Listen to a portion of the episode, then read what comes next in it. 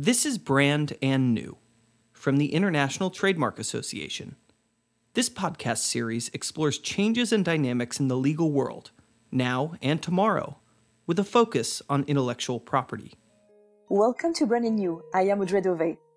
Major brands regularly experience crises and make the news for alleged fundamental rights violations or similar breaches with high social stakes. Think racial discrimination, privacy and data breaches, sexual harassment at the workplace, or even life-threatening health hazards such as food poisoning. This episode sheds light on brand crisis management, the impact of such crises on brand value and intellectual property assets, as well as the solutions and good practices of proactive and remediation plans. Our guest, Shep Hyken, is Chief Amazement Officer at Shepherd Presentations, St. Louis, Missouri, USA. Shep is a customer service and experience expert, best-selling business author, and regular contributor to the leadership strategy section at Forbes.com. He explains and illustrates the spectrum of brand crises and the different ways, good and bad, to handle them. Shep, thank you very much for joining us today at Brand and New. How would you define the notion of brand crisis?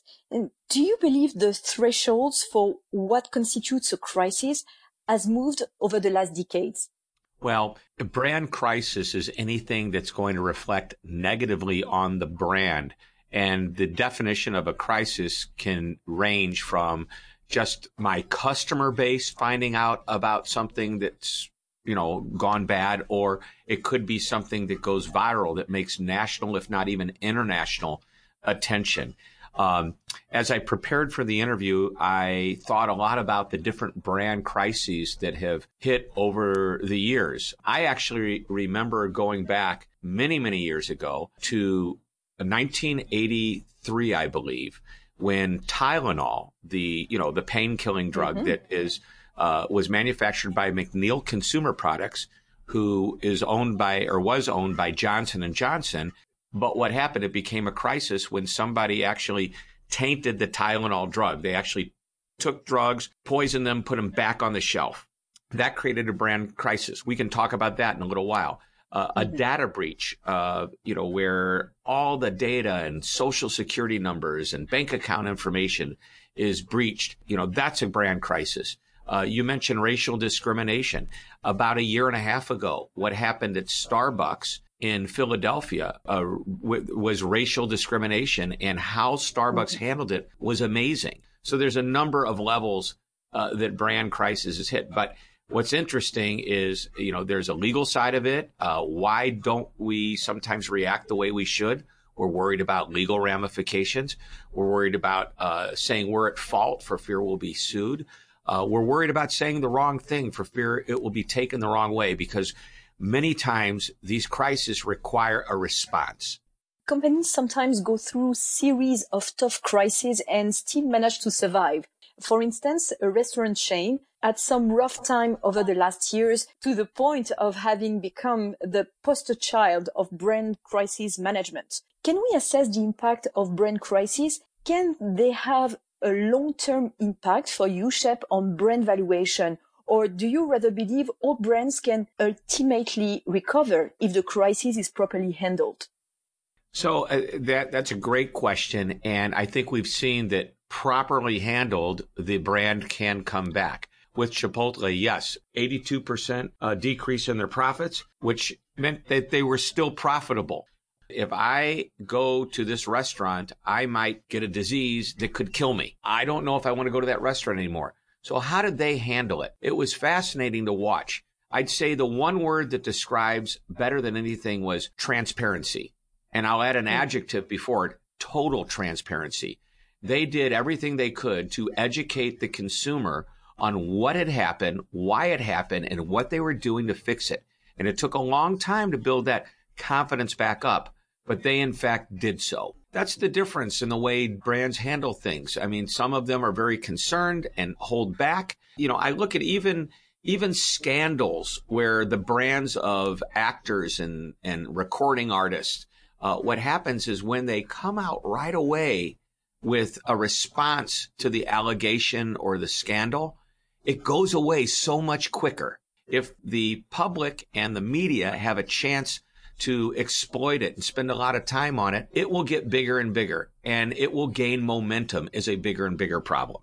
With the digital transformation, uh, companies are more and more relying on outsourced, decentralized, online global solutions to manage their operations, thus increasing their exposure to cyber threats such as intellectual property theft or data leak.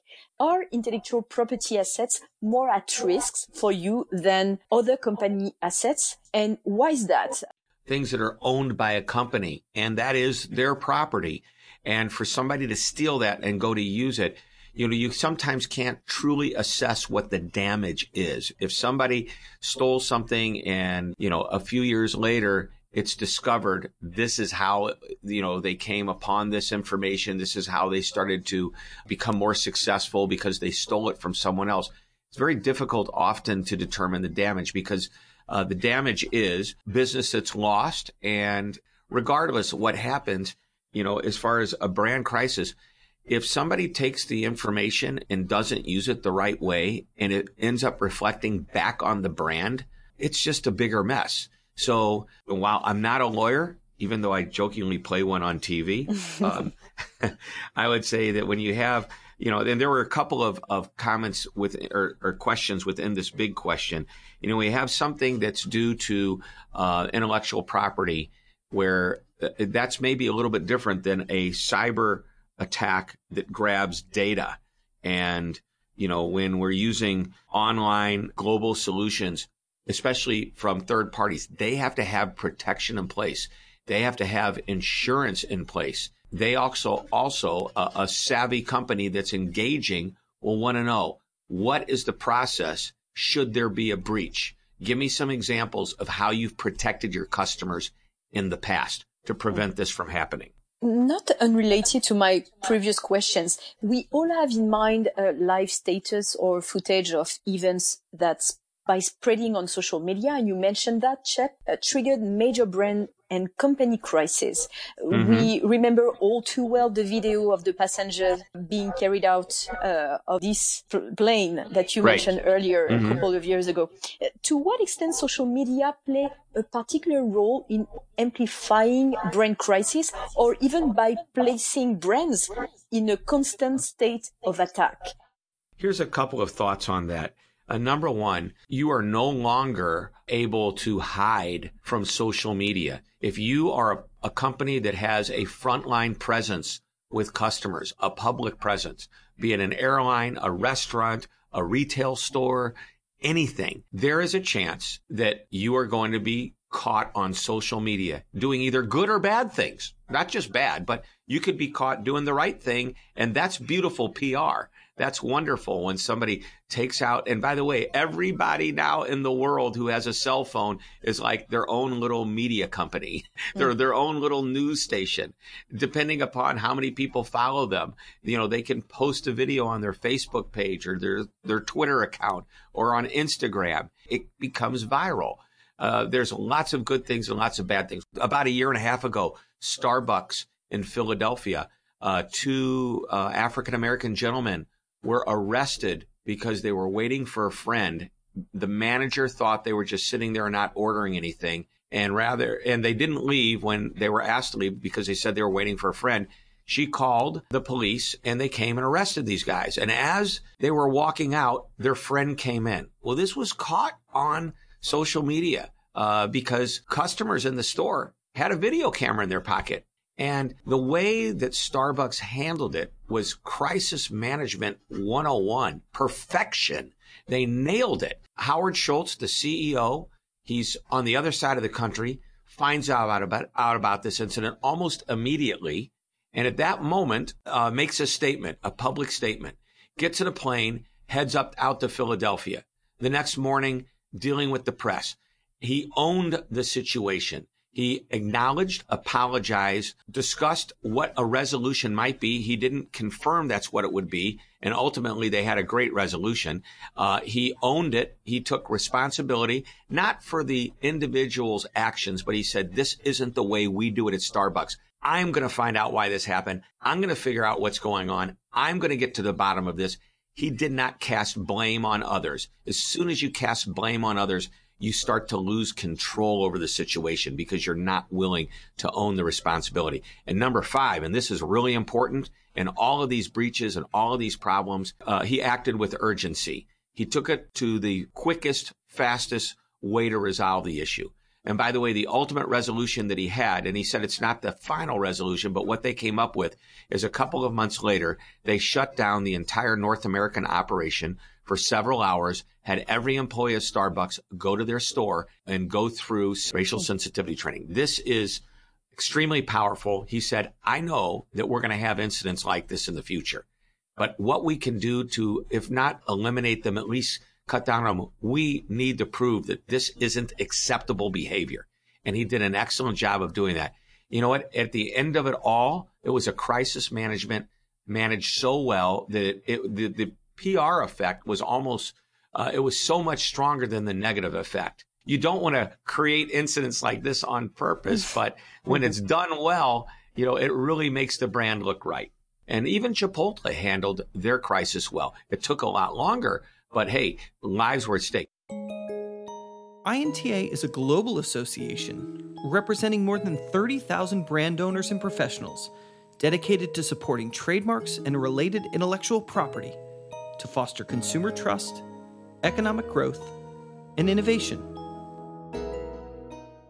While there's probably no one size fits all solution, what are the different kinds of actions you would recommend considering to overcome a, a brand reputation crisis? You, you mentioned earlier offering total transparency on the events, uh, presenting right. accountability and offering apologies, uh, making promises that the criticized conduct or events will not happen again, uh, sending non-disclosure agreements or taking actual remedial steps such as uh, staff training, as you mentioned for Starbucks, or and implementing new policies.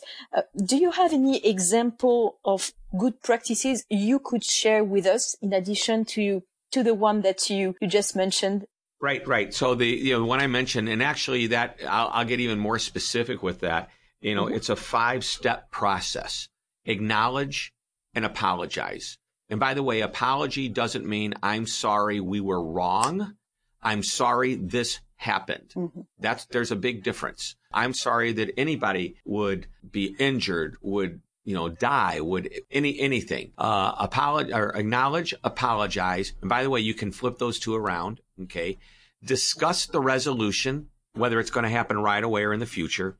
Take responsibility and ownership. Again, we talked about that. That's accountability, and you you start to give it away when uh, and you start to lose control when you are trying to put up this wall and acting with urgency. That may be the one thing you know to emphasize that all the other things typically do happen oftentimes they don't happen fast enough. So when we're talking with our clients about how to deal with a small complaint from a customer, and it could be a tiny complaint, the five step process kicks into place.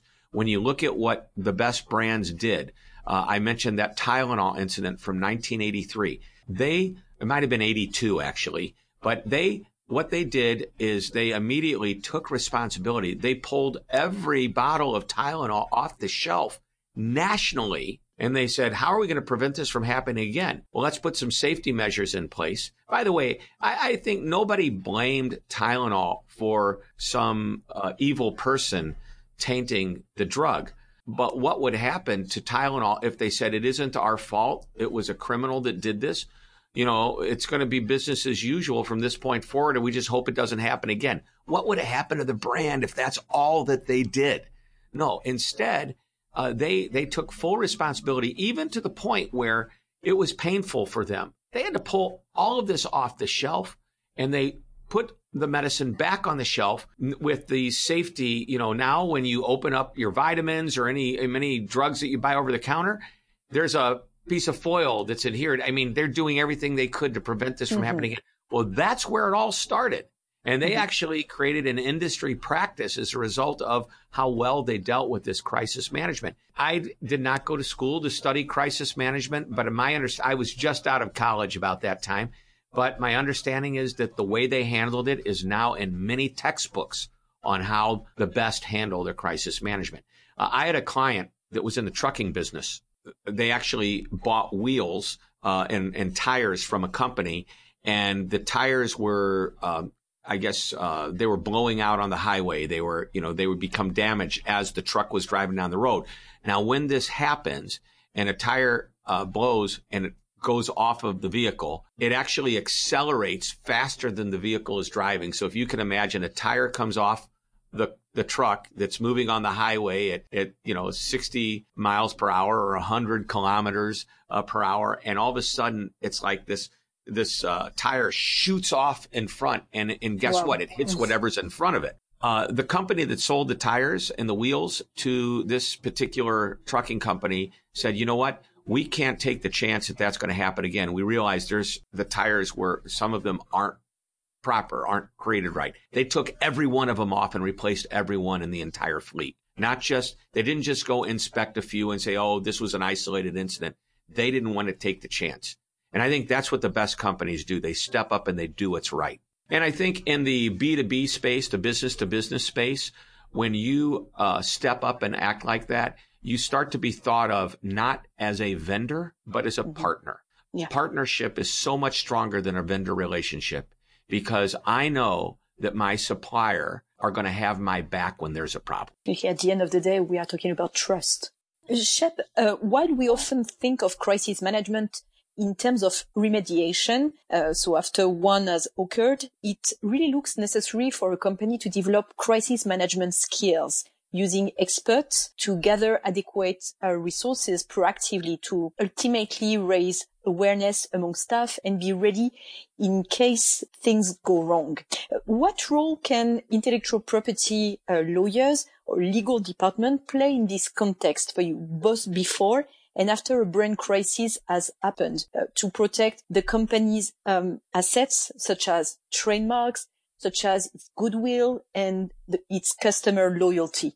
There have been many uh, crises that happened as a result of an employee doing something wrong. So, number one, we need to create a legal document uh, that employees sign and they agree to.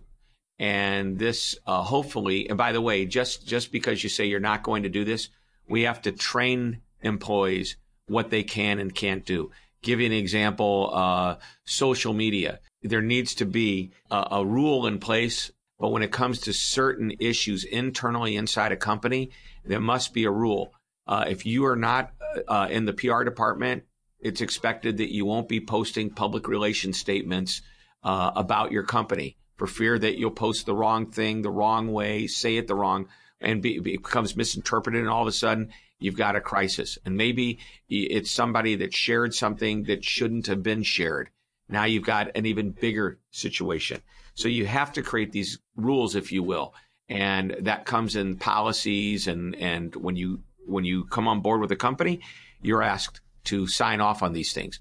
But I mm-hmm. think the company sometimes falls short when they don't train people properly in what they are not supposed to be doing.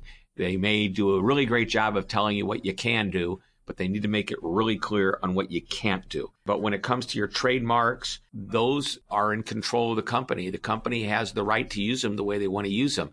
They need to let their employees as well as their customers know what they can and can't do. Mm-hmm. If we had a crystal ball, what do you think will be tomorrow's biggest threats for brands?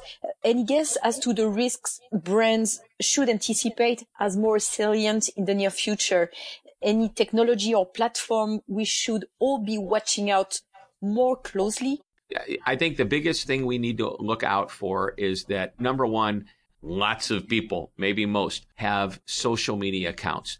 You have to understand that, that the customer is now in control and can exploit their positive and negative experiences. They can watch something happen, pull out their phone, film it, post it, and not only do their friends see it, but maybe a news station sees it and they put it on the news and then other news stations see it. And the next thing you know, the entire world knows about it. It's so important that we train everybody today to recognize that Shakespeare said it a long time ago. The world is a stage, right? And that's what it's become. The world is now uh, the potential uh, as a stage, and everybody is not just an actor, but they are also a media producer. So hmm. that's what I would say. If there's one thing that we have to be so careful of is to recognize we're in public. People can see what we're doing, not just there, but all around the world based on what we carry in our pockets.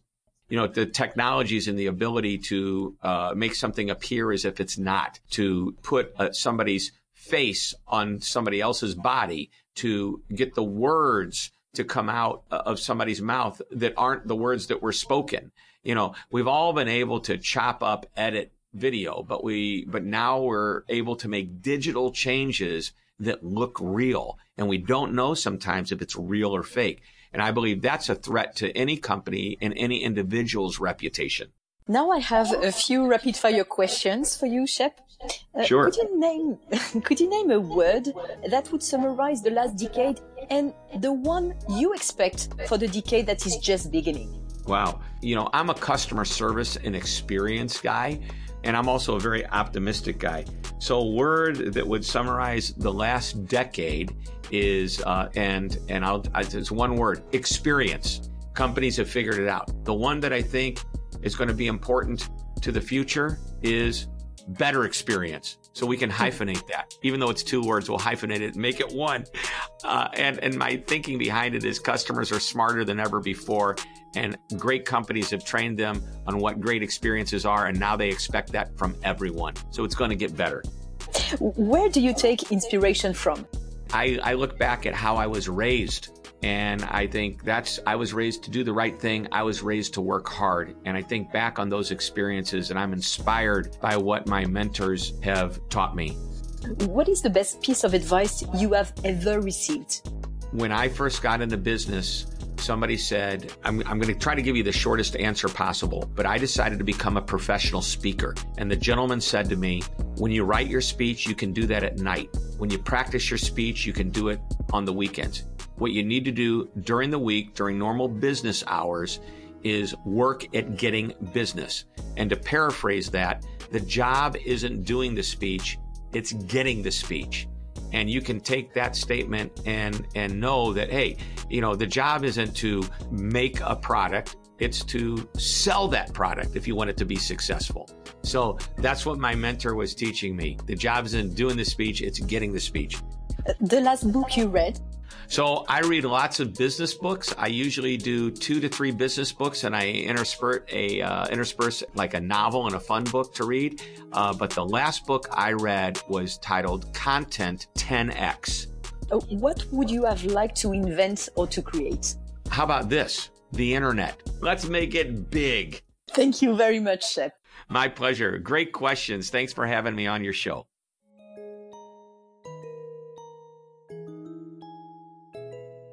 My guest today is Shep Hyken, the Chief Amazement Officer at Shepherd Presentations.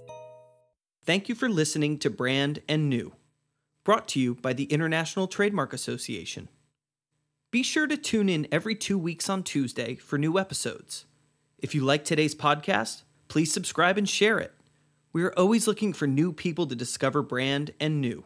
And to learn more about INTA, its resources and events, please visit www.inta.org.